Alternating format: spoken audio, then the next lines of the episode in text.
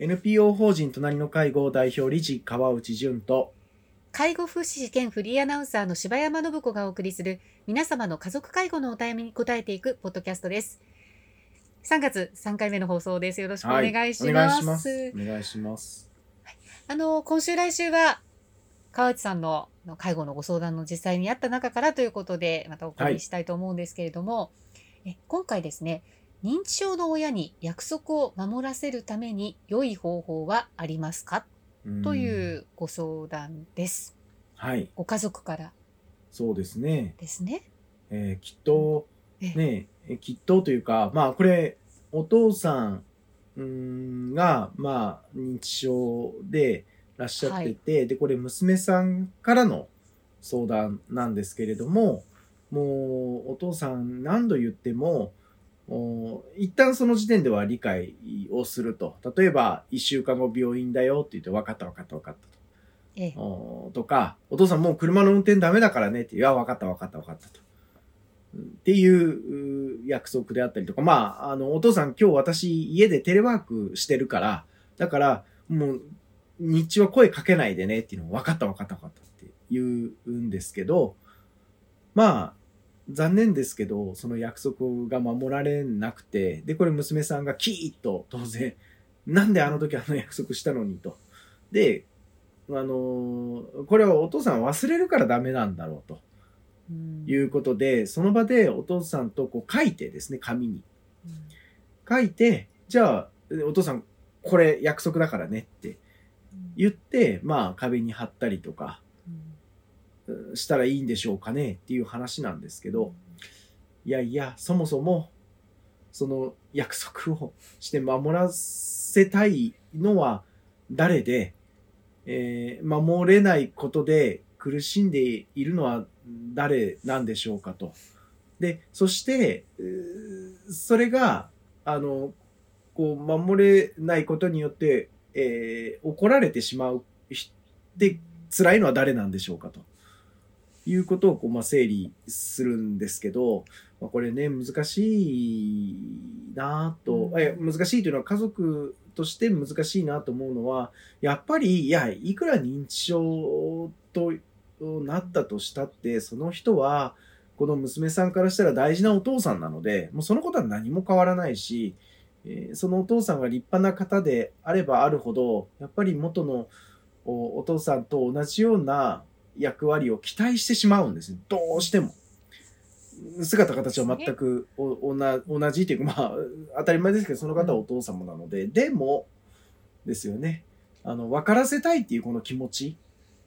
は、やっぱり娘さんのものであって、お父様のものではないんですよね。約束を守らせたいのは娘さんなんですよね。で、はい。えーそのお父様の記憶の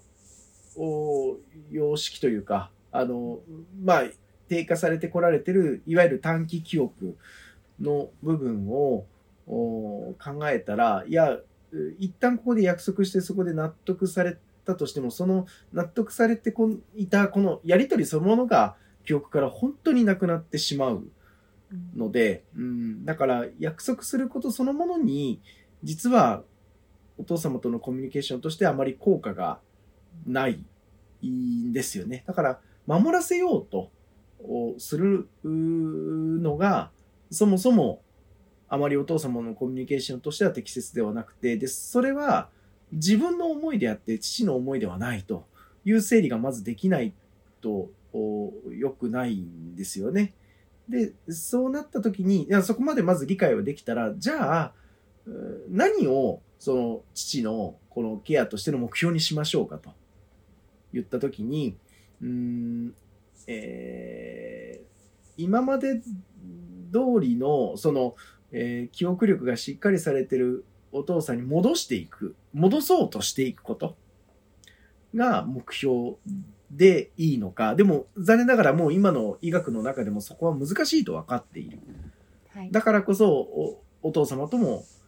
あの、感情的にもやり、対決してしまうことにもなるわけなんですけど、でも、そこが目標じゃなくて、いや、まあ確かに記憶力の低下はあるけど、でも穏やかに生活ができること。そこを目標にししてはどうでしょうかと。いうふうな話をしていったときに、ええ。うん、いや、記憶力が低下しても、お穏やかに生活ができるには、じゃあどうしたらいいでしょうかねいうふうに話をしていくと、はい。この娘さんとしては、いや、あの、お私がやっぱりその症状を理解して、うんうんまあ、父に話しかけていくことが大事ですよねっていう話なんですけど、でも、これもう一歩あるのは、いや、で、とは言っても、相手が家族で、お立派なお父さんであったのであれば、娘としては、どうしたって感情的になるのは当然だと思うんですよね。そうですね。うん、だとすると、その、直視してどうしても自分が感情的になってしまうような形があるんであれば、それを我慢するのも限界があるし、で、えーお父様の変化に感情的になるということは、やっぱりお父様のことを大事に思ってる証拠なので、うん、だからこそ、少し、もう少し距離をとって、もう少し会話をする頻度を下げて、あえてですね。で、えー関わっていただいたらいいんじゃないでしょうかと。で、そもそも、そういう状況の中でご自宅でテレワークをすることが本当に必要かどうかも含めてご検討くださいと。目標は、えー誰かが近くにいてあげることではなくて、まあでもそこを目標にして結果、お父様が娘さんからガンガン怒鳴られて気分が悪くなるというのであれば、これはあまり良い形ではないので、やはり、記憶力が低下をしても穏やかに過ごせる。で、誰かからも注意されなくて済む。で、でも注意、ついしてしまう私の気持ち、娘の気持ちがあるんだとしたら、やっぱりそこは上手に距離をとって、えーいただいて、で、自分だけが、この今の父に声をかけられる人ではなくて、いろんな人の手を借りながら、お父様の記憶の状況に合わせて声かけられる他人ですよね。えーそこに専門職という人がいるので、まあ、改めて誰のためのケアにしていくのかということを考えていただけたらいいですよねっていうお話をおこの娘さんにさせていただいて、ええいや、父のため、父のためって思っていたけど、結局、私のためだったんですよねっていうふうにおっしゃってくださって、いや、私もそう思いますと。で、これ気づくのって結構辛いんですけど、うん、いや、当然父のためって頑張っているので、でもそこに気づけないと、お父様との、こう、感情的なトラブルが積み重なって、ストレスが積み重なって、あのーね、お父様との関係が本当に壊れてしまう。ないしはじ、その娘さんが先にストレスで倒れるみたいなことになるので、もうぜひ、あの、まずはお父さんと距離取りましょうっていうことを伝えたっていう相談でしたね。そうですか。ええ、ええ、ええ。ねちょちょうどね一月前ですかねあの認知症の当事者の丹野智文さんとああ、のはいはいはい。川内さんの対談でねあの認知症となった大切な人に家族ができることっていうあのうんうんうんうんうん対談されました。そこでもやっぱりご家族はやっぱりなんていうんですかやっぱりこう認知症のそのおご両親なりねあの、にやっぱり分か分からせたいというかあのうん。納得させたいというかそね。せ説得したいというかそこやっぱりすごくなんかテーマでしたよねその時もね。はいはい。あの、え。この、まあ、えー今回の、おはい。テーマとして出した、その、できること、家族ができることうんうん。というワードにしているのは、やっぱり何かをしてあげなきゃならないというスタートが皆様にはあるんだと思うんですけど、あでも、本当にしてあげなきゃいけないんでしたっけ？って。で、してあげることが本当に本人のケアになるんでしたでしょうかという問いを今回は丹野さんというまあ当事者から出していただいたのと、私は、まあ、あのー丹野さんから、いや、家族も楽になって本人も楽になる方法をかなり語っていただいたと思うんです。まあ、そういうワードも使って丹野さんから発言いただいているので、も